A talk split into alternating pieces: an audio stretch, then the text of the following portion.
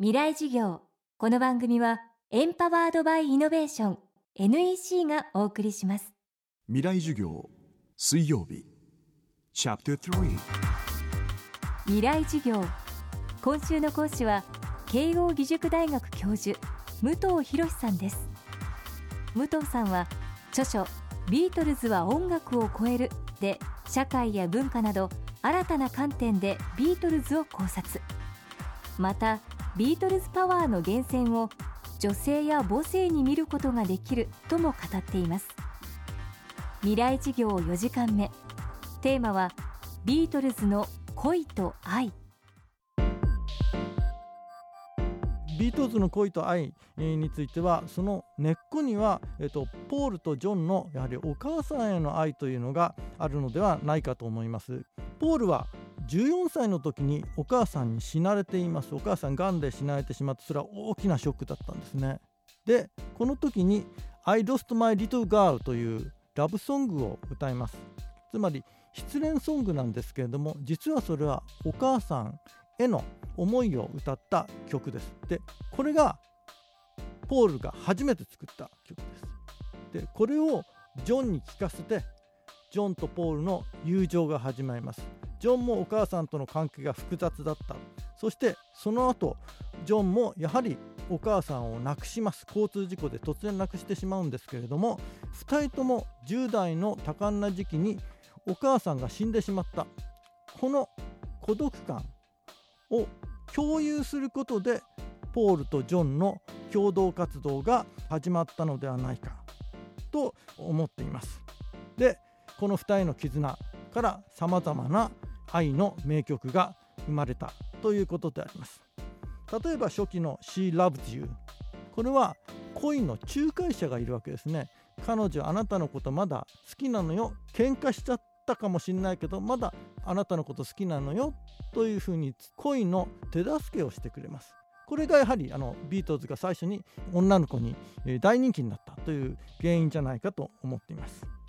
そうかと思うとアビーロードの最後の曲に「The End」という、えー、名曲がありますけれどもそこでは「The love you make is equal to the love you take」与える愛こそ君の糧になる。まあ意訳ですけども、えー、そういう感動的な言葉があります。これは英語的に言うとシェイクスピアみたいです。ポール・マッカートニーは国語が大好きで国語の先生になろうと思ってました。それで大好きな先生はシェイクスピアの教科書を書いた。アラン・ダーバントという先生なんだけどもこういうポールの教養ですね。それがこういうかっこいいセリフシェイクスピア的に愛を歌うというようなセリフにつながったのではないかと思います。と思うと「All You Need Is Love」60年代ヒッピーたちがベトナム戦争に反対する冷戦構造の暴力性に反対してラブピースという思想を広めました。こういう60年代の文化につながるような愛というのも歌いました。と思うと非常に悟りのような愛つまり東洋思想に近いような愛というのも歌われています。